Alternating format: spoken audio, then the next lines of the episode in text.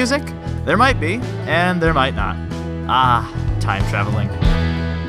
I'm Ryan Matlock. And I'm Michael LaFaver. We're two changing fans of Beyond Gilead. And today we're reviewing nine dash one, Memories and Milestones by Lori Twitchell. So join us for episode one hundred eleven on our return to Gilead.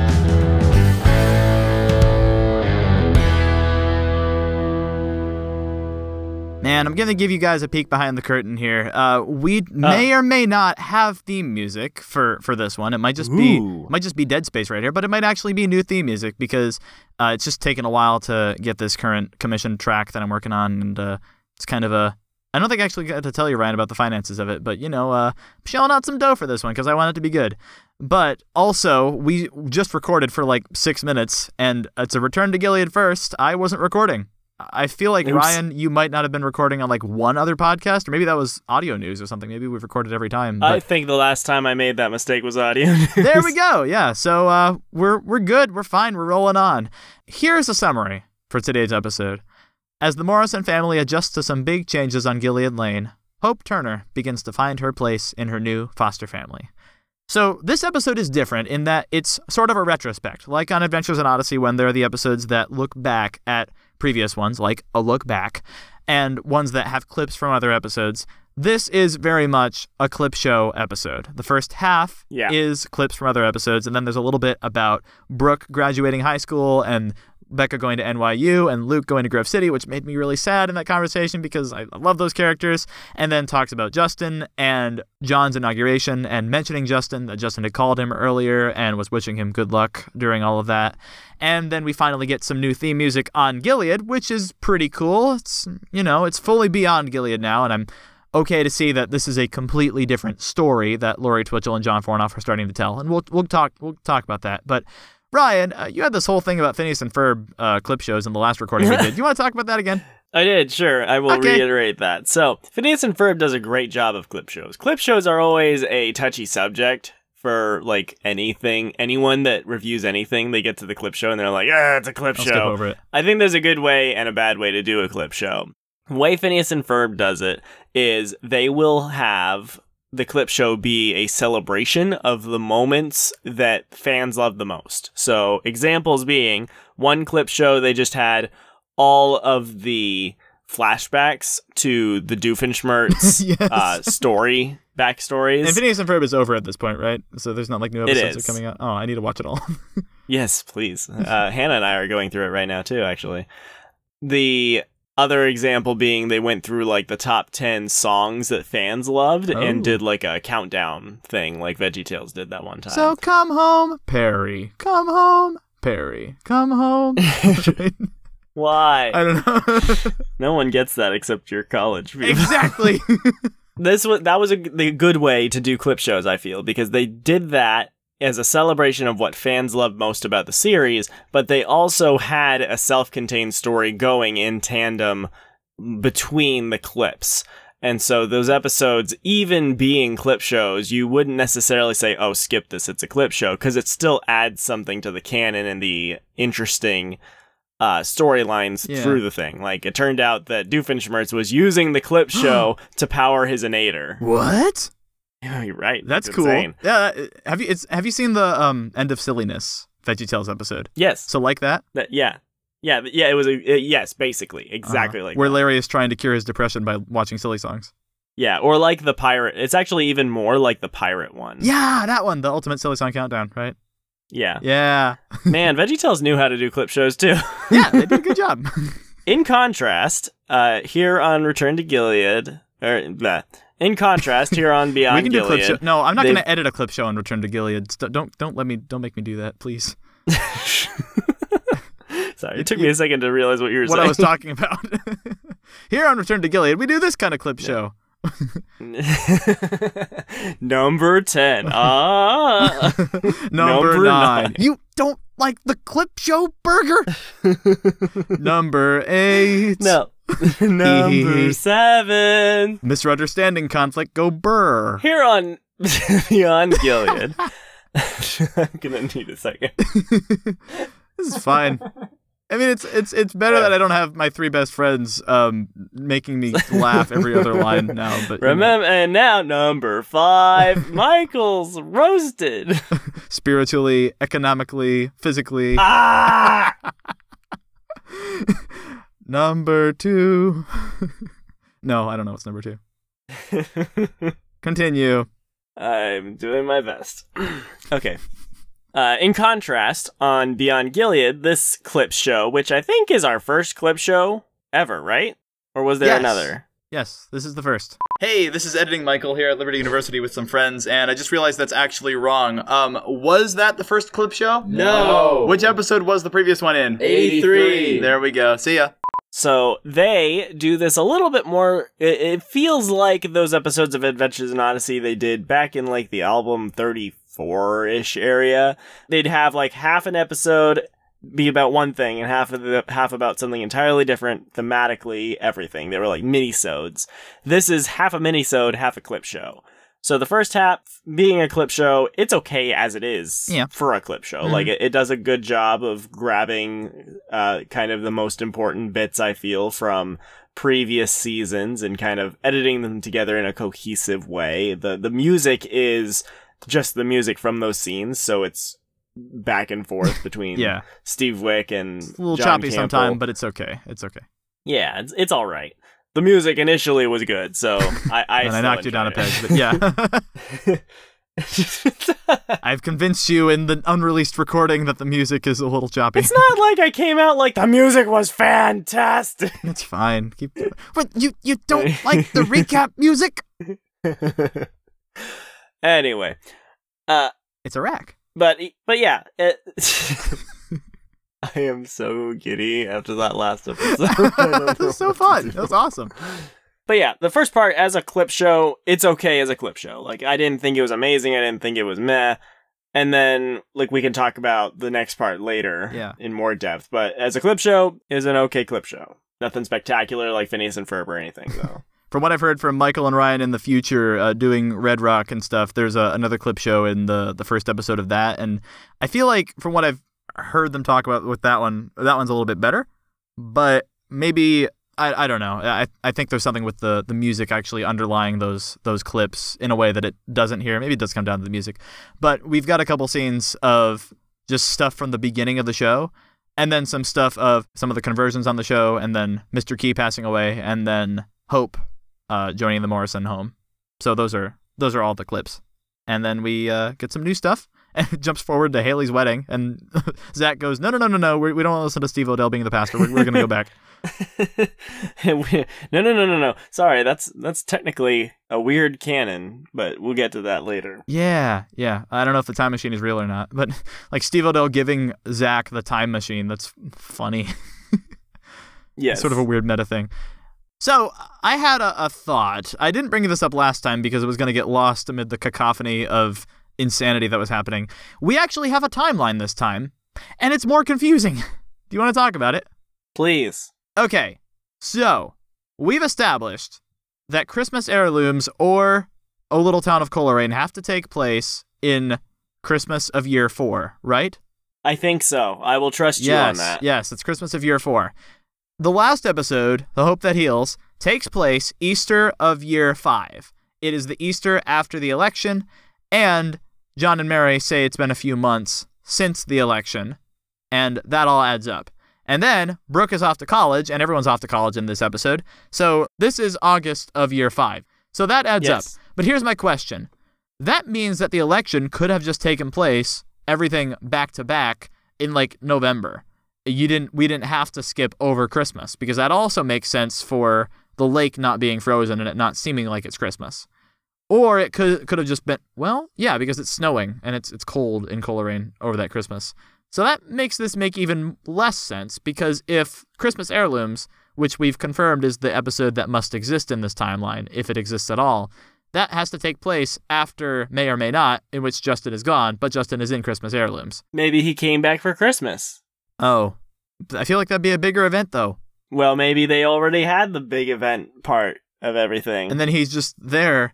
And then Maybe? You know what? No, it's there's a reason it's not a big event. The family still hasn't gotten over their busyness. Oh, no. And he's just there. And they're like, he's oh, like, hi, Justin. Hey, guys. And then he leaves again. He's just like, welp. Yeah, there's maybe a reason I needed to leave. Okay. Well, if you guys want to hear my take on the timeline here, Uh, send in a voice message telling me to do it. Otherwise, we will not talk about this for Ryan's sanity. I, I don't want to drive him through this again, but, you know, it's fine. Or maybe. Or maybe. Are we still conjecturing here? No, we're not. Okay, you want to play the clip of the day? Yes, Let's please. Let's do it. Get me out of here. All right. uh, the Bible means that sometimes we're going to go through rough times. Oh. Yeah, hard times. Uh, some things really take patience to learn. Hope, like uh, like riding a bike. Yeah. Right. Or starting a new job. And if you fall and don't get back on, you won't learn how to ride a bike or learn to be patient. Trials teach us to keep trusting in God, knowing that He is working in us for a purpose. And that produces patience, and our faith in God grows. Yeah, so this is in context of Hope trying to learn how to ride a bike because she hasn't learned yet. And then she's doing well, and then Michael doesn't fix a pedal on her bike, even though he notices that it's it's kind of lopsided. A little wibbly-wobbly. A little wibbly-wobbly, timey-wimey. And he doesn't get to it. I think he's going to soon. But uh, then she falls off, scrapes her knee. She's making a fuss about it. She's like, I'm never get back, getting back on that bike. And then she gets a talking to by everyone saying, no, no, no, you, you can't just stop because you fell down. And she's like, why not? And I'm like, this seems like an obvious answer. And she's like, wait, why do you want me to ride a bike so bad? Are we going to lose the car? Like, oh, uh, no, we're we're fine. And uh, then this conversation happens. And at first I thought, hang on, this doesn't seem like the the best explanation to say that, oh, God's bringing you through this this rough time because He wants to teach you something, or He wants to show you something you might not have seen before. That's sometimes true, but not always. It, it, it can sometimes be a bit out of place to say that this is happening for some greater purpose that you that you don't know. But I like how the episode towed the line of, this is more to teach you a lesson about perseverance in general and reliance on God. I, I think that's that's good, and that's biblical. Yeah, and I, I would agree. I think that this moral, like uh, uh, to give the episode a little bit of credit, it's a very simple episode. The, the episode being, yes. Person falls, doesn't want to continue trying to do something. The parents have a talk with them and say, hey, you know, perseverance is a good thing to learn. You can't just give up. Like, just as a principle, you can't just give up because it's hard. I think that it's useful to say that, because uh, I think Mary just, uh, what was it that she says? Yeah, so she says, try. Uh, she says it produces patience. Right, and trials teach us to rely on God and to, tr- to trust Him in the middle of the trials. Right, which they can. Yeah. They don't necessarily. Like, there are plenty of people with trials who are like, God gave me these trials. And, and how not, dare he? They're not necessarily wrong, See depending Joe. on their theology, but, you know, yeah. Well, They're, yes they're wrong no. to blame God. They're wrong to well, accuse God so, of tempting them with it, but, you know. Well, I would say Job is an example of... We were reading through Job recently, oh, and cool. Job has always been an interesting one to me, because I, uh, even growing up, I was a little fuzzy on what the full moral of the story was. Because it seems that all of Job's friends are saying, you sinned, and he's saying, I didn't sin. And then at the end, God comes in and he's angry at Job, but he doesn't say, well, Job, you did sin. And it's and so I always was like, what did Job do wrong? Why was God angry at him? I finally kind of figured it out, I think, I hope. Theologians, check me. But the issue is on both sides. The friends all say that Job must have sinned. They say, well, you are clearly suffering, and the only reason people ever suffer is because they sin. So how about you admit your sin so you can stop suffering? And Job hasn't sinned. We don't see, in fact, like it tells us in the context of the passage that he was a righteous man, that God used him as an example. Like, have you considered my servant? Look how awesome he is. And so Job's also in the right. He sa- he says, no, no, no, I haven't sinned. And you're all terrible friends for telling me that I've sinned when I'm in pain. Yeah.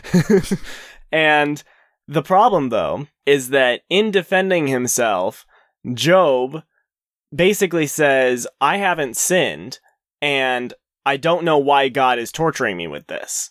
So both the friends and Job believe that God gave this to him, that God is torturing him with this for some reason. But we as the audience reading the story know that neither is, that that's not the case for either. Like, both of them are wrong, because we get the context that God says, okay, Satan, you can torture him. So the pain, the boils, the everything, the source of it is Satan. And yet all the people in this story are saying, God did this because you sinned, or no, God just did this because he wants to. No, God didn't do it in the first place. Satan did. Well, yeah, and yet God had the ability to tell Satan no, but he said yes, right? Well, why is that? Well, that's a deeper question I, I think than I can solve right now, but I, I could try to I could try to break that down. The idea is that well, God is sovereign and that God controls everything that happens in our lives, even what Satan can do to us or can't do to us, right? Well, yes, but that's not a reason why he did it. And truly, the Bible doesn't say why God decided to mm. let Satan do it. Job, not having the big picture, doesn't know that in the story. And so when God gets angry him at him at the end, one, it's because Job misplaces the burden of, like, who has done this. Technically, Satan has done this. God has allowed it, but that would be just as bad if as if some murderer stabbed someone and I said, why did God do this? That wouldn't be quite fair to God to say that God stabbed someone. The the burden of the pain is on Satan because he's the one that has inflicted it in this story. So that's where I think that when someone says trials are directly from God, trials can just be from the state of the fall. Trials could be from Satan. Trials could be something that, like, trials are always something that God is allowing and that he can absolutely turn mm-hmm. to his good purposes for right. those who love him and are called according to his purposes.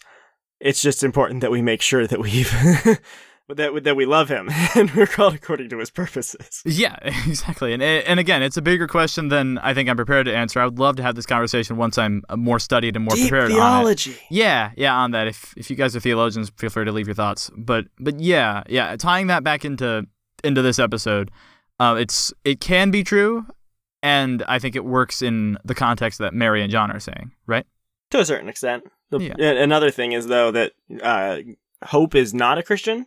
In fact, right. she's very openly not a Christian. Uh-huh. So they're they're here saying God's using this to challenge you, and well, not necessarily I think that just God. They're they're talking about trials in general can improve uh, that. Sure. Okay. In, in which case, that, sure. that's a fine moral. Well, with that in mind, anything else you wanted to bring up in this episode? There's a couple lines like when John shows up late at night, you can hear crickets outside, and Michael goes, "Hey, I used to know a guy who looked like you.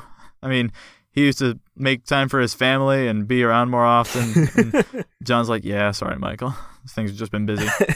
That's really funny, considering that in the previous episode, Brooke asked, like, hey, can I spend some time with you? And then they made a joke about him not wanting to spend time with Michael. Maybe, Mike. I mean, Michael kind of deserves it in this one because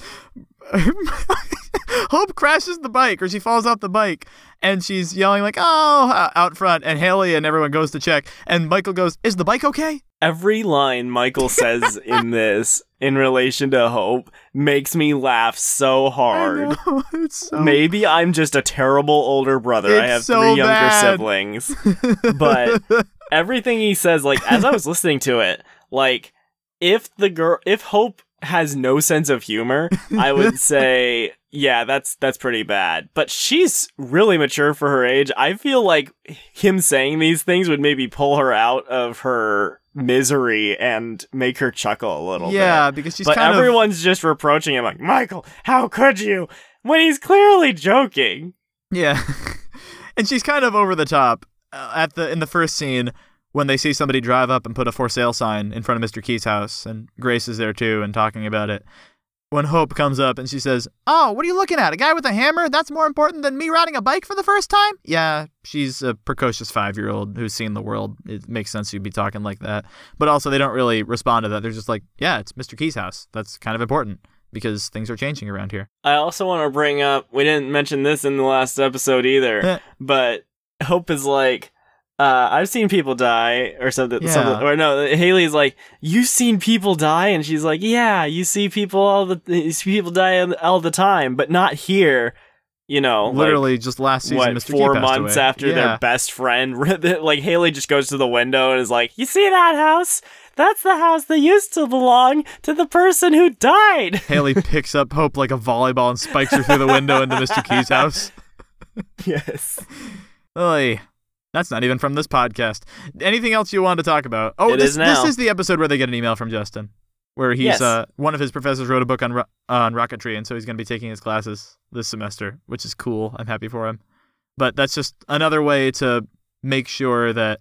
Well, actually, so Justin skipped a grade is what happens in this episode, or what's what's revealed yes. here.